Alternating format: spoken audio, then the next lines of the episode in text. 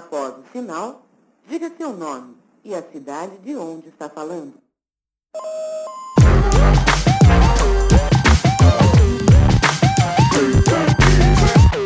Por um fio. Salve, salve! Aqui é Flávio Rassi, dando início a mais uma edição do podcast Por um Fio. E hoje nosso papo é com Rogério Mesquita, que é ator, produtor e gestor teatral e é integrante do grupo Bagaceira de Teatro, com sede em Fortaleza, no Ceará, atuante há mais de 20 anos na cena teatral do Nordeste e do Brasil. E sem mais delongas, vamos para o nosso papo.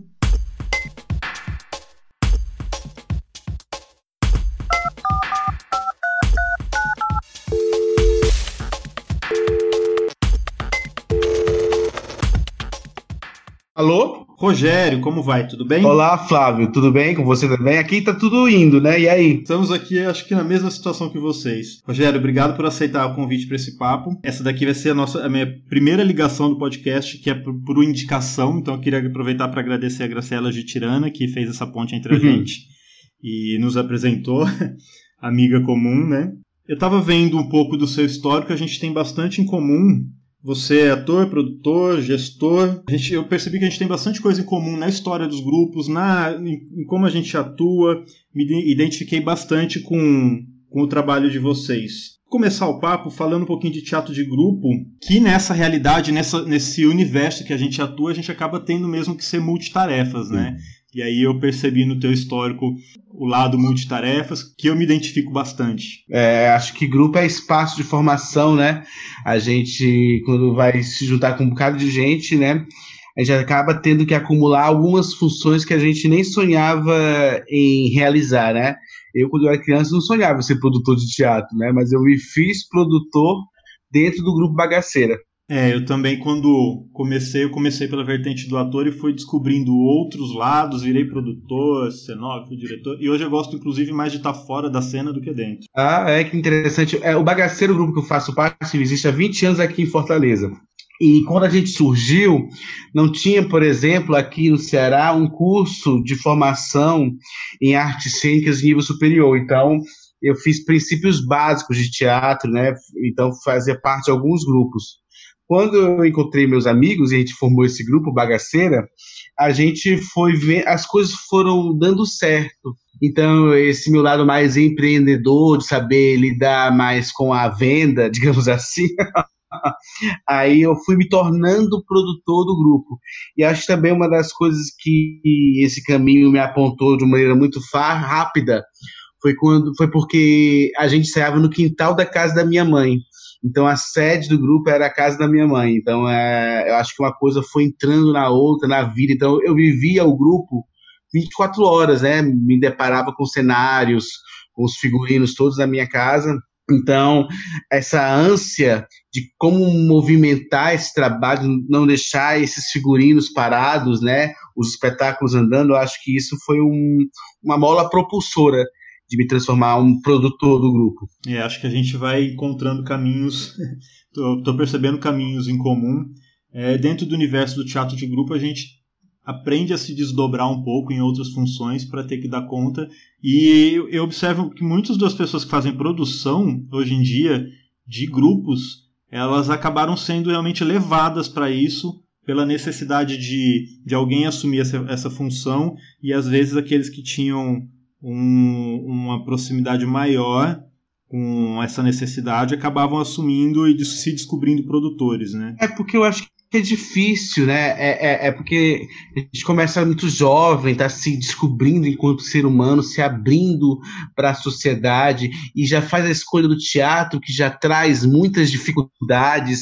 Então, para dificultar mais ainda a nossa vida, a gente ainda é, se vê carregando o piano, que é meio que uma imagem do produtor, né? O produtor ele leva toda essa questão, ele realiza, ele é a pessoa que faz os sonhos se realizarem, né? Sai da cabeça do diretor, a, montagem, como é que essa montagem é colocada do, do- do papel para o palco. Então, para mim, isso foi isso que me fascinou, na verdade, da ideia à realização. Quando eu vi um projeto nosso, um sketch, é, saindo do papel, apresentando né, para o público, então isso me deu aquela satisfação, além da questão artística de, de ator, mas também de saber como é que como foi o processo de cada segmento, como foi que o figurino foi comprado, como foi que foi pensar a cenografia, a iluminação. Eu fiz algumas iluminações no começo do grupo. Então, essa artesania do teatro me fez passar por diversas áreas, né, por diversas funções. Então, que descambou na produção. Então, essa questão do produtor de ter o olhar geral, o olhar mais amplo da obra, eu acho que ela me cativou desde o começo do grupo. Eu gosto, inclusive, de entender a função do produtor como um cuidador da obra, do cotidiano do grupo, que, que, que cuida e preserva, né? Faz andar, faz caminhar e alimenta, inclusive. Ainda dentro desse papo do que a gente está falando, o Bagaceiro ele completou 20 anos de existência. Né? Dentro de um universo, de, uma, de, um, de um funcionamento de estrutura de grupo. É, a gente aqui, a, a Companhia de Itacuja, que é o grupo que eu integro, está com 13 anos, então né, com 13 anos a gente já passou por tanta coisa que eu compreendo um pouco, bastante, né, a dificuldade de se manter ativo como um grupo de teatro. Vocês com 20 têm uma bagagem ainda maior, num outro local do país, que eu acho que, que, que eu queria falar contigo daqui a pouco, para a gente entender um pouco as proximidades, as diferenças das nossas realidades. Mas ainda falando dessa ideia do universo do grupo, se manter tanto tempo em atividade. É, fica aqui o parabéns pela resistência. Completar 20 anos de grupo eu acho um ato de resistência muito grande. Obrigado. Sobre o existir e o resistir dentro desse universo. O que, que você acha que são as maiores dificuldades e as principais é, experiências boas do universo do teatro de grupo? Eu acho que o Bagaceira, obrigado, né, pela... mas eu acho que o, Bragace... o Bagaceira, ele teve um tripé que foi formatado muito no começo e isso é, instigou os então jovens, né, a permanecer até hoje.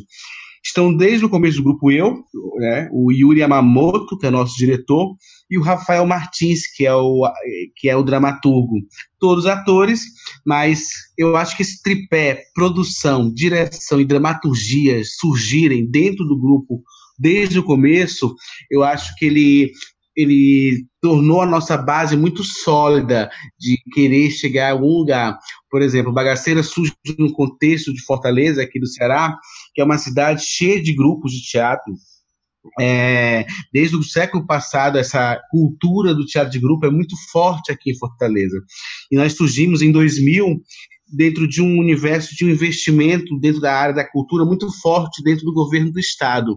Foi quando o Dragão do Mar, o Centro Dragão do Mar de Arte e Cultura foi construído, o Instituto Dragão do Mar, que, é, que realizou vários cursos de formação. Então, é, nós tivemos uma facilidade de entrar, de entender como é fazer arte aqui no Ceará, pois pegamos esse contexto, né? Essa, esse grande investimento na área de formação em cultura e em teatro aqui no Ceará. Dito isso, então, a gente foi começando a querer a realizar os pequenos sonhos, né?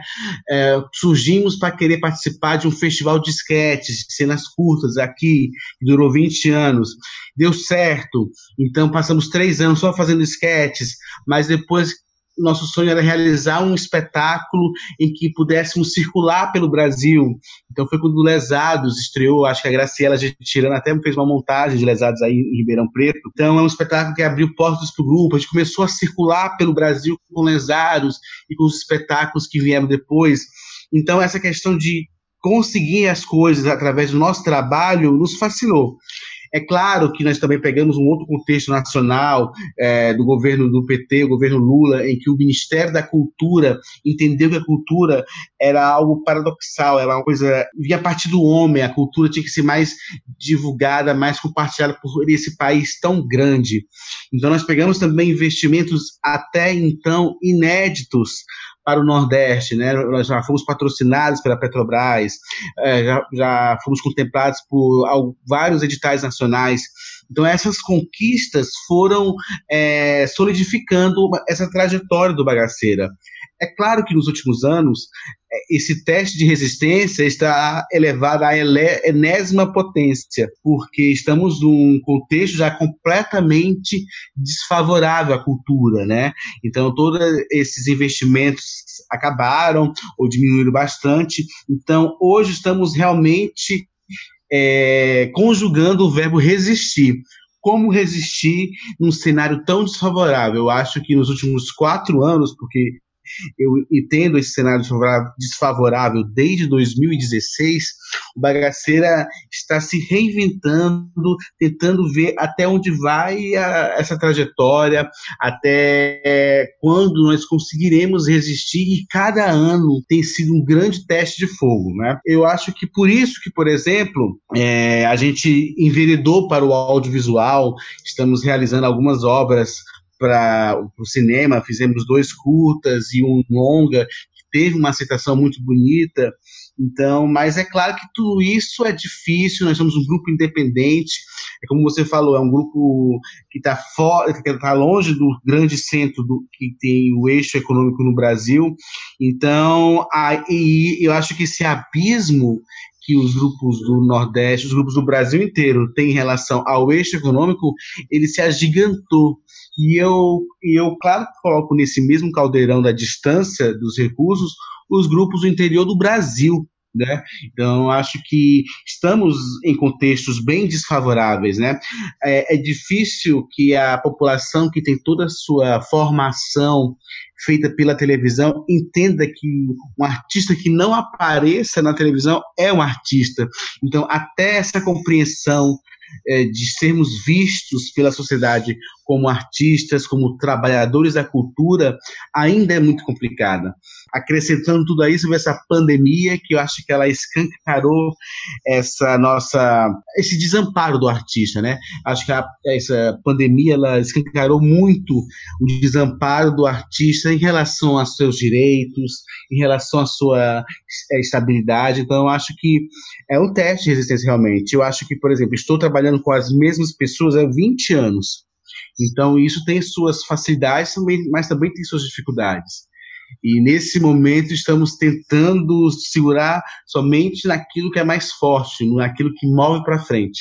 O, o Ceará, assim como todo o Nordeste, ele é, a gente, se a gente for falar em cultura, é extremamente rico. É, mas você falou a respeito de Fortaleza, que é uma cidade que o teatro e o teatro de grupo historicamente é bem forte, mas isso é uma coisa de Fortaleza ou isso é uma realidade do Ceará? Como é que é por aí a questão do teatro, a questão do trabalho de grupo, essa produção que vai além, vai para outro lugar, que é o que a gente chama né, o não comercial? Como, isso é uma coisa de Fortaleza ou do estado, da região? Olha, eu comecei a fazer teatro é, ouvindo falar de um grupo que surgiu no início do século passado aqui em Fortaleza, chamado Grêmio Dramático Familiar, que era um grupo onde a cidade a, a, funcionava, tinha seu sistema de transporte via bondes, mas já existia cinema. Então, por exemplo, o grupo fazia tanto sucesso naquela época que os cinemas não tinham sessões nos horários das apresentações do Grêmio, porque a cidade, até então pequena, ia toda em massa assistir os espetáculos do Grêmio. Então, isso foi reverber. É, e é uma coisa que é, é uma história, essa coisa da história do teatro brasileiro, né? São pequenas histórias dos locais que não se estendem nacionalmente. Então, é esse exemplo do Grêmio, o Carlos Câmara, que era o, o líder desse Grêmio, ele, por exemplo, ele tinha um, uma veia de empreendedor invejável. Então, por exemplo, ele escreveu uma peça chamada A Bailarina, eram peças burletas naquela época, né? A bailarina fazia muito sucesso popular, seus personagens faziam muito sucesso pela cidade foi que ele fez? Ele fez a continuação da peça, o casamento de Peraldiana. Então, até essa coisa de franquia ele criou no início do século passado. Entre uma sessão e outra, ele fazia acordos com o comércio e fazia os reclames, que eram propagandas de sapatos das lojas do, do, centro de Fortaleza. Então, ele já movimentava naquela época conceitos de economia da cultura que até hoje não estão tão aprofundados, mas ele já iniciou isso aqui. Hoje ainda tem muita gente tentando entender hoje. É, exatamente. ele já fazia isso aí. É. Então, você, você surgir dentro de um cenário como esse, claro, quando você surge, você tem que ter esse olhar de quem esteve antes, né? É importante saber quem fazia teatro antes de você, ou, e não entender que o teatro surgiu com você, não.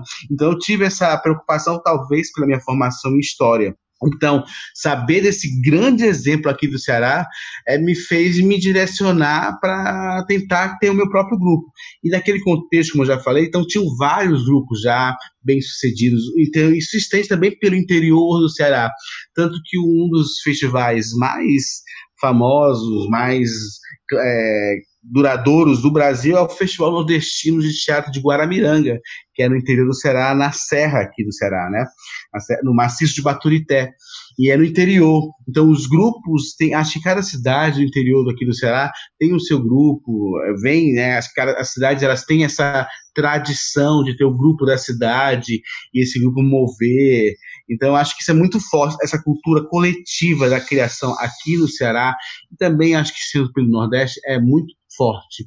Então, acho que isso meio que ditou um, um, formato, e é claro, cada grupo é uma, um formato diferente, né? Somos todos iguais, mas somos todos diferentes.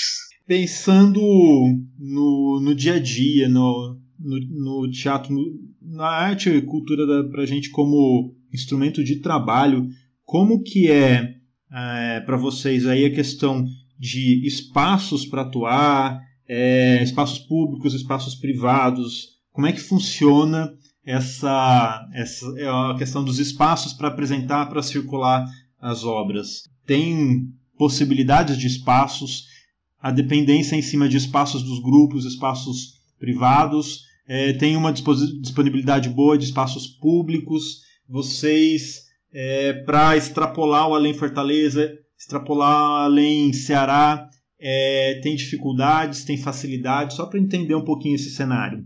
É, eu, há 20 anos, quando o Bagaceira surgiu, a gente entendeu que, por exemplo, quando nós fizemos a transição entre esquetes, né, cenas curtas, para fazer espetáculos, é lógico que nós entender, entendemos, eu entendi naquela época, que nós éramos os queridinhos, mas só de quem fazia teatro na cidade. O público, então, não nos conhecia. Então, era importante para a gente ter acesso ao público, para o público saber que a gente existe, existia. Então, o que foi que a gente fez? Naquela época, por que, que eu estou falando isso? Porque é muito importante você criar um vínculo com a cidade, com a população. Então, a gente entrou em cartaz, entrava em cartaz no teatro como do Sesc Emiliano Queiroz, que era um teatro de 180 lugares, em dois meses, isso estou falando de 2004 e 2005. Nós éramos um grupo desconhecido, tínhamos até uma certa abertura na mídia local, só que a gente resolveu é, entrar, é, ir para os campos universitários e fazer estandes de vendas de ingressos antecipados. Primeiro, porque era uma grande divulgação, segundo, porque naquela no meu entendimento, era o público que ia, ia mais aos teatros, era o público universitário, né? principalmente dos centros de humanas o pessoal das humanas, né? Então, durante uma semana, nós ficávamos em cada campus universitário, passando de sala em sala, é, divulgando o nosso stand e vendendo ingresso. Isso durou uns três anos. Então, o Bagaceira fazia temporada de dois meses, dois ou três meses. Então, nós tínhamos um público crescente. Como nós mantemos até hoje repertório, tem espetáculos da gente que está no nosso repertório desde 2006. Então, uma pessoa que assiste o espetáculo na estreia volta anos depois levando mais gente. Então, a gente começou a criar esse diálogo com o, grupo, com o público muito antes das redes sociais. Isso nós encontramos, é claro, é, gestores é, que entendiam que um grupo tinha que reverberar pela cidade.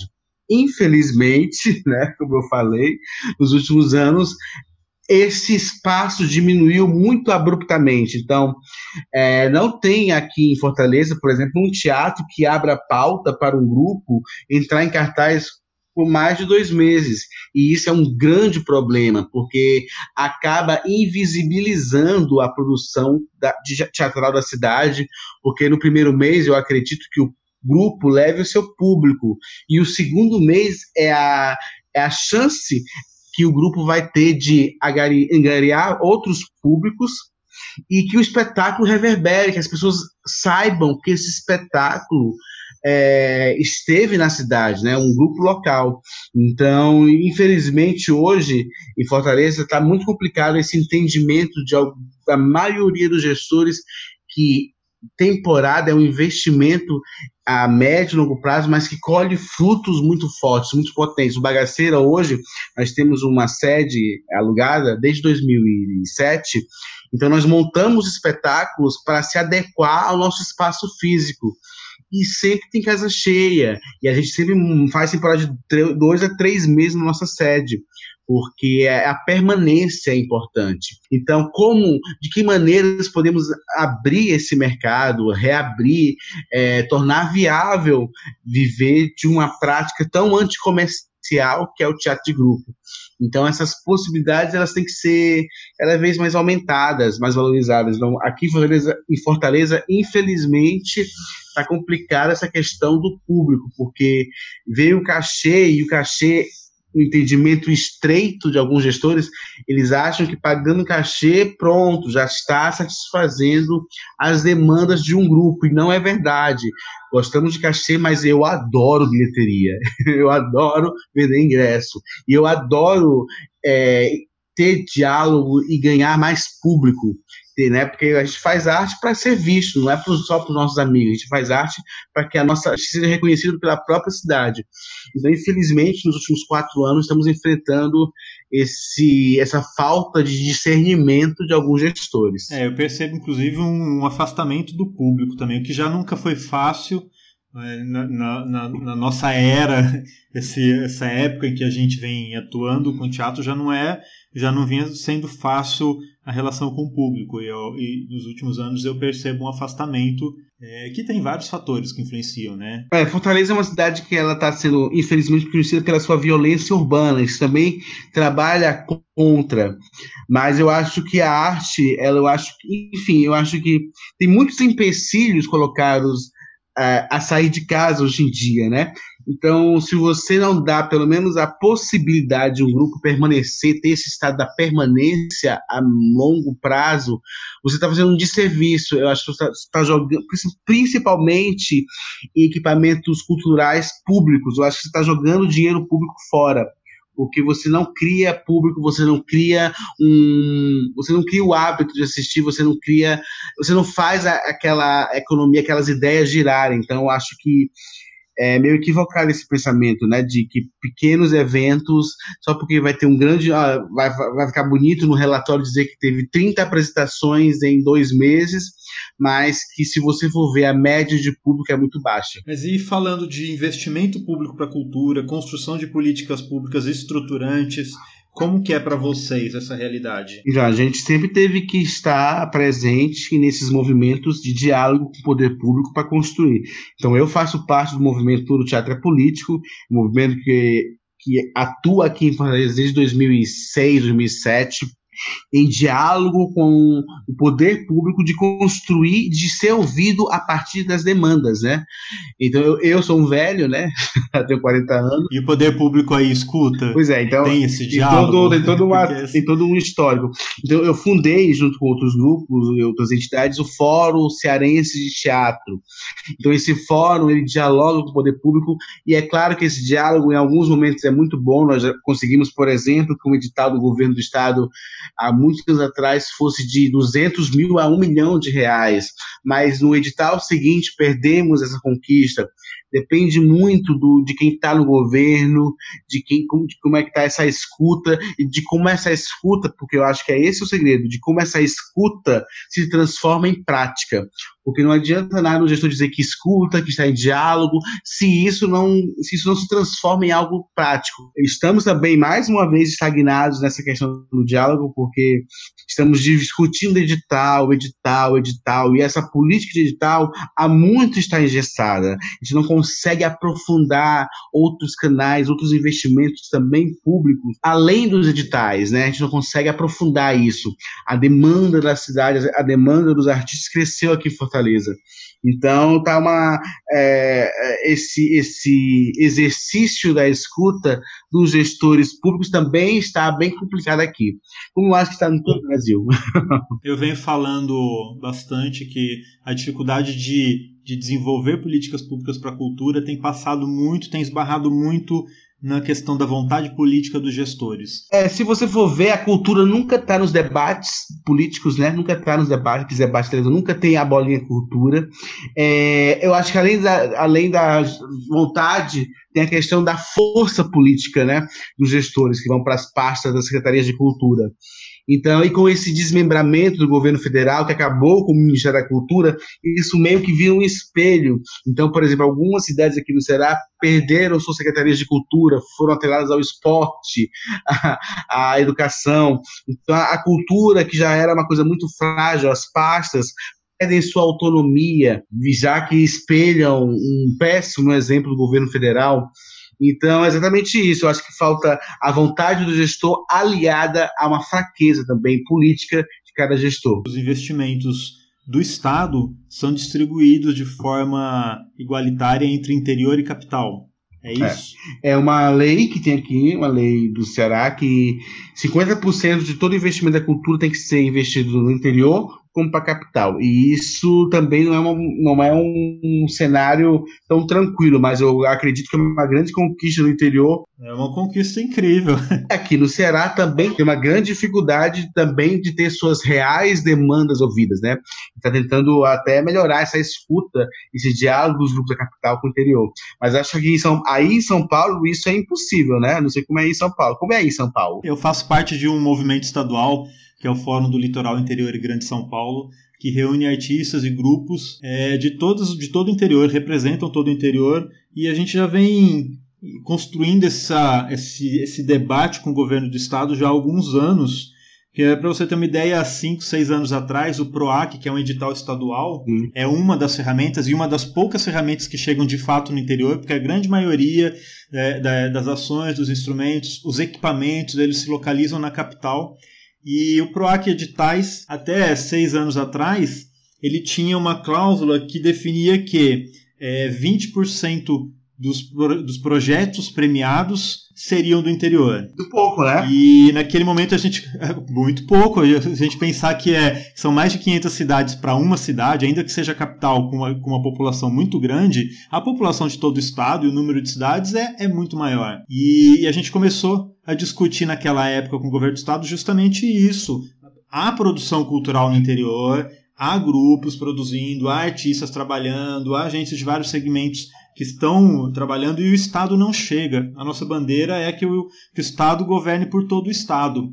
E a partir dessas discussões a gente construiu um mecanismo que foi transformando os editais do PROAC e hoje todos têm essa cláusula de que 50% dos prêmios no mínimo tem que ser para o interior e 50% para a capital. Ah, que ótimo! É uma realidade isso para o PROAC Editais, mas só para o PROAC Editais. Todo o investimento do, do Estado na cultura ainda está muito concentrado na capital. É, mas se você for ver, se você fortalecer é, grupos e a produção artística do interior, você acaba criando é, circuitos de circulação mais fortes, você consegue criar, né, você consegue fazer essa, é, não ficar tão dependente, por exemplo, do poder público, você pode ir, porque se um grupo da capital do interior tiver uma sede potente, né, potencializada através de recursos, ela vai receber bem, vai ter, vai ter construído o seu público, então ganha todo mundo a médio e longo prazo. O problema é que os editais eles estão eles tendem a deixar os artistas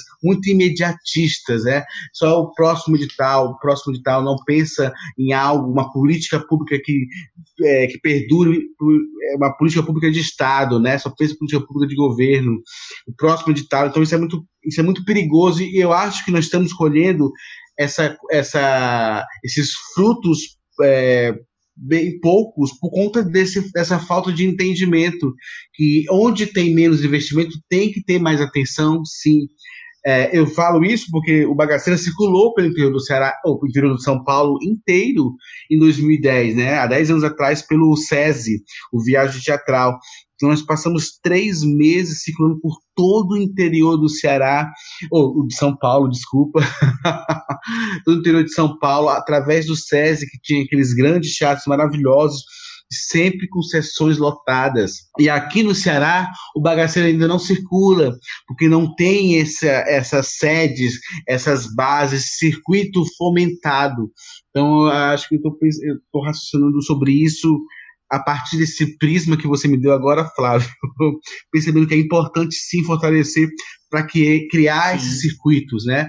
E vocês já devem estar colhendo frutos bem bons graças a essa mudança na lei, né, de 50%, né, muito. Sim, fortalece. Mas é, isso tem essa a relação nossa aqui em Ribeirão Preto, por exemplo, com com São Paulo, tem um pouco a ver, e isso é um paralelo que eu queria tentar traçar contigo. É, Estou muito distante de vocês, é, e quando a gente inicia o papo pensando em falar é, de como que é a produção teatral de vocês em Fortaleza, distantes do eixo econômico Rio-São Paulo, que, que, que é o principal eixo da, da, da cultura no país, isso gera um, um conjunto de dificuldades que eu queria entender, ouvir e principalmente comparar com a nossa porque é interessante imaginar que nós estamos, diferente de vocês, a gente está muito próximo desse eixo, próximos da, da cidade de São Paulo, e para a gente também parece muito distante. É, um, é uma dificuldade muito grande de se relacionar. Romper o casulo que existe em volta dentro desse eixo econômico-cultural formado por, pelas duas cidades, né? por, por Rio e São Paulo. É, eu acho que a grande dificuldade é de ser visto, né? Que a gente é, um, é artista. Eu acho que, como eu falei logo no começo, é muito difícil para um patrocinador ou para algum governante, e eu estou falando isso tendo como base o nível intelectual da maioria dos nossos governantes ou pior, o nível intelectual de algum, da maioria dos gestores da parte da cultura, de entender que o fomento ele se faz necessário. Então, por exemplo, teatro de grupo é uma espécie que é condenada no capitalismo, porque a gente não gera lucro, a gente nunca vai ter condições. Gera conhecimento e não lucro. Mas gera transformação né? Uma pessoa que assiste uma peça da gente, de um grupo de 20 anos, um grupo de 17 anos, é claro que ela sai transformada, porque amplia a visão humana. E eu acho que é por isso é tão combatido. Se você for pensar que a maioria da população brasileira é formada, entende o que é arte através da televisão, para ela a novela é uma, uma grande referência do que é arte, então nós já saímos perdendo, porque geralmente o público que ainda não está cativo ao teatro, ele quer ver no teatro o que ele vê na televisão. Então, tudo isso que vai contra, que é diferente, entre aspas, é, é, é, é negado, né? Porque, primeiro, a, a, estamos numa sociedade que enxerga o artista como um mamador das tetas da Rouanet. Olha quem mama aqui, ninguém mama aqui, né? É.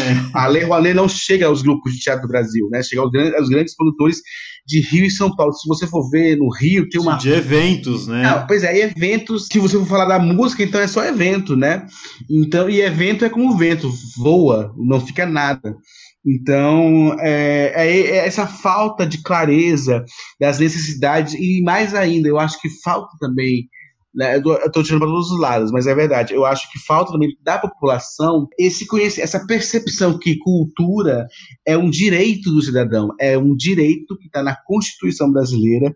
O, o Estado tem que proporcionar ao cidadão brasileiro a, o acesso à cultura em sua diversidade. Então, essa, essa, essa falta de entendimento do que isso quer dizer é que nos coloca em xeque-mate. Porque, primeiro, como a gente vai, por exemplo, tem a, a falsa distinção de que a cultura tira, tiraria dinheiro da educação ou da saúde. Isso é balela de candidato e que a população compra. Então, essas dificuldades de, de que a gente tem, que a gente passa para explicar que nós temos que ser fomentados pelo poder público, mas quando eu falo fomentado, não é questão de ser sustentado, mas a gente tem que criar condições para que a nossa produção ela aconteça. Tem um, ponto aí que eu acho interessante que eu sempre defendo e eu falo bastante para as pessoas entenderem que eu defendo o papel do Estado investindo em cultura e eu defendo porque eu acho que é, a população ela não vai cobrar algo que ela não que não faz parte do cotidiano dela. Exatamente. As pessoas que não vão ao teatro não vão cobrar uma, a possibilidade de acesso ao teatro se não é algo que faz parte do cotidiano delas. Para a gente mudar isso, para fazer com que a arte faça parte do cotidiano dessas pessoas, tem que investir. É, é aí, aí eu vejo o papel do Estado investindo para que a arte, essa produção cultural, ela consiga é, permear toda a sociedade. E aí, a questão do Estado investindo na, na, produção cultural. Tem um entendimento muito equivocado que a gente precisa mudar de que está investindo no artista, está investindo no grupo. Quando o Estado tá, abre um edital, cria algum mecanismo para fomentar a produção artística, ela está investindo na sociedade. Exatamente. O grupo artista, ele é um veículo, ele é um vetor para que o Estado consiga trabalhar, proporcionar o acesso a uma formação cultural para a sociedade. Não é recurso público sendo investido no artista, é recurso público utilizando o artista e o grupo para investir na sociedade. Exatamente. E gente, além disso, se você for falar economicamente, nós geramos empregos diretos e indiretos. Sim. Então, é toda uma economia da cultura que não pode ser menosprezada, o nosso potencial, o nosso PIB. E falando de futuro, pensando no momento que a gente está enfrentando a pandemia, com necessidade de isolamento, e que há uma precarização dos espaços de trabalho para os artistas e para os demais trabalhadores da cultura nesse período, e a gente não sabe quando isso vai passar, quando vai acabar e quando a gente vai poder retornar ao trabalho, e provavelmente seremos alguns dos últimos, porque a gente, a gente gera muita aglomeração. é, como que ficam essas perspectivas de futuro para vocês por aí? Olha, é, para a gente, acho que para os coletivos, está sendo um grande desafio, porque até esses editais emergenciais que estão saindo é uma produção, primeiro que eu, eu critico muito esses editais emergenciais, que eles estão meio que ingestando a criação. Eles dizem um formato, eles dizem inclusive o que deve se pensar. É um deve ser obras pensadas durante a pandemia que abordem esse tema. Então, meio que nós estamos sendo obrigados a refletir sobre isso. Mas o valor que, é pago por esses editais, eles não pagam as despesas de um coletivo, mas sim de um artista individual, né, de um artista independente. Então, por exemplo, a coletividade está sendo colocada em xeque em diversas maneiras, né? Não só pela pandemia, pelo distanciamento, mas também pela sobrevivência desses grupos. Então, isso é uma coisa que nós estamos pensando como é que a gente vai. Aí isso é muito grupo de teatro, né? Como é que a gente vai é, é, botar esse sistema a favor da gente, né? Como a gente vai mudar essa, essa onda. Então, é pensar outras possibilidades, por exemplo, eu acho que essa, a questão das lives, da criação para essas plataformas, claro que não é teatro da maneira que se entende, mas eu acho que sim, são outras possibilidades que, que vieram para ficar, por que não pensar uma criação para essas plataformas, como podemos criar remotamente. Eu defendo isso, inclusive. Eu ah, acho que, que tá aí, a gente foi colocado, a gente foi, nós fomos colocados numa situação que, que acaba forçando a exercitar a criatividade e talvez descobrir é, outros formatos. Outros formatos, outras possibilidades. Eu estou aqui até descobrindo o universo dos podcasts. Aliás, esse é meu primeiro podcast, gente. É a minha primeira vez com o Flávio. eu estou descobrindo esse universo. Estou adorando, estou gostando. É, eu descobri as lives, eu descobri as lives. Eu fiz muitas lives no, no mês passado, que era o aniversário do Bagaceira, então comandei muitas lives, então eu adorei. eu quero fazer transmissões de espetáculo, experimentar fazer transmissão de espetáculo de teatro via internet e que não seja apenas uma câmera mostrando o teatro que a gente faz para o público presente, mas um, é, é, é um pensamento que eu venho construindo sobre como teatralizar para é, o espectador que está tá do outro lado do Wi-Fi. Mas é exatamente isso, como é que a gente pode traduzir para essas plataformas todos aqui a, a, a, liturgia do teatro, os ritos do teatro. Então essa questão de como pensar a criação artística, eu acho que isso não, sabe, eu acho que é só é, é, não, é não achar que é não ficar amarrado a, a conceitos que viram preconceitos. Eu acho que é se jogar mesmo, é criar mesmo, é câmera na mão, uma ideia na cabeça. Pra gente caminhar para finalizar, tem uma brincadeirinha que eu sempre uso no encerramento do podcast, que são as rapidinhas. Eu vou te, te lançar algumas perguntas bem rápidas para você responder na lata. Ui. Primeira coisa que vier, pode tá, ser? Antônio Fontinelli. Desculpa ter te chamado assim. é, então vamos lá para a primeira pergunta. Na hora da fome, emergência do iFood, vai no pedido do McDonald's ou prefere Burger King? Nenhum dos dois. Eu tô ficando vegano. Então aí não dá para encarar mesmo. E Distração pra quarentena, live de sertanejo ou de pagodeiro? Ai, nenhum dos dois. Por que, que tu bota tanta, tanta encruzilhada? Eu prefiro live da Fernanda Abreu. A pergunta, essa daqui é uma pergunta capciosa. Qual governo que mais prejudicou a cultura no país? Temer ou Bolsonaro? Eu acho que o Temer, numa proporção, começou. Ele começou, né?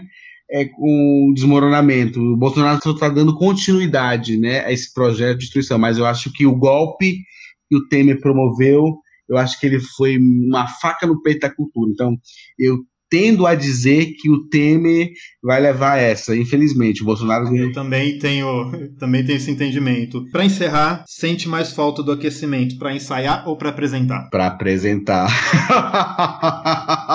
Você sabe que eu gosto mais, eu gosto muito mais do momento do, do ato da criação. Eu também gosto, mas é porque esse, aquela barriga, aquele frio na barriga da, diante da apresentação para saber se o público vem ou não, é, é, essa coisa de também ser aplaudido, então isso me faz falta. E quem quiser acompanhar o trabalho de vocês pelas redes, Vai procurar como? É só procurar no YouTube, Grupo Bagaceira, no Facebook, Grupo Bagaceira, no Instagram, Grupo Bagaceira e no Twitter, G Bagaceira. E também a página no Facebook da Casa da Esquina, que é a sede do Bagaceira. Maravilha. Rogério, obrigado pela presença aqui no nosso podcast. Obrigado você, Fábio. É, obrigado por esse papo, por esse encontro de, de, de ideias e de, de realidades espaço está sempre aberto. Nosso papo foi muito gostoso. Te agradeço. Então, muita boa sorte para você, para a Ditacuja, para a Casa das Artes, para todo mundo, que a gente consiga resistir e quem sabe mais na frente faça um outro podcast sobre o retorno das atividades é, sem ser remotas. Aí vamos festejar, tá bom, Flávio? E venha para o Ceará. Já fica marcado. Obrigado, abração, até. Nosso papo com Rogério Mesquita termina por aqui. E eu agradeço a você que acompanhou essa conversa e chegou até aqui com a gente. Por um Fio é um podcast criado e apresentado por mim, Flávio Rassi, com a colaboração de Michele Maria, e estamos abertos a sugestões e impressões. Queremos ouvir vocês. Aproveita para ouvir os outros podcasts anteriores e até já!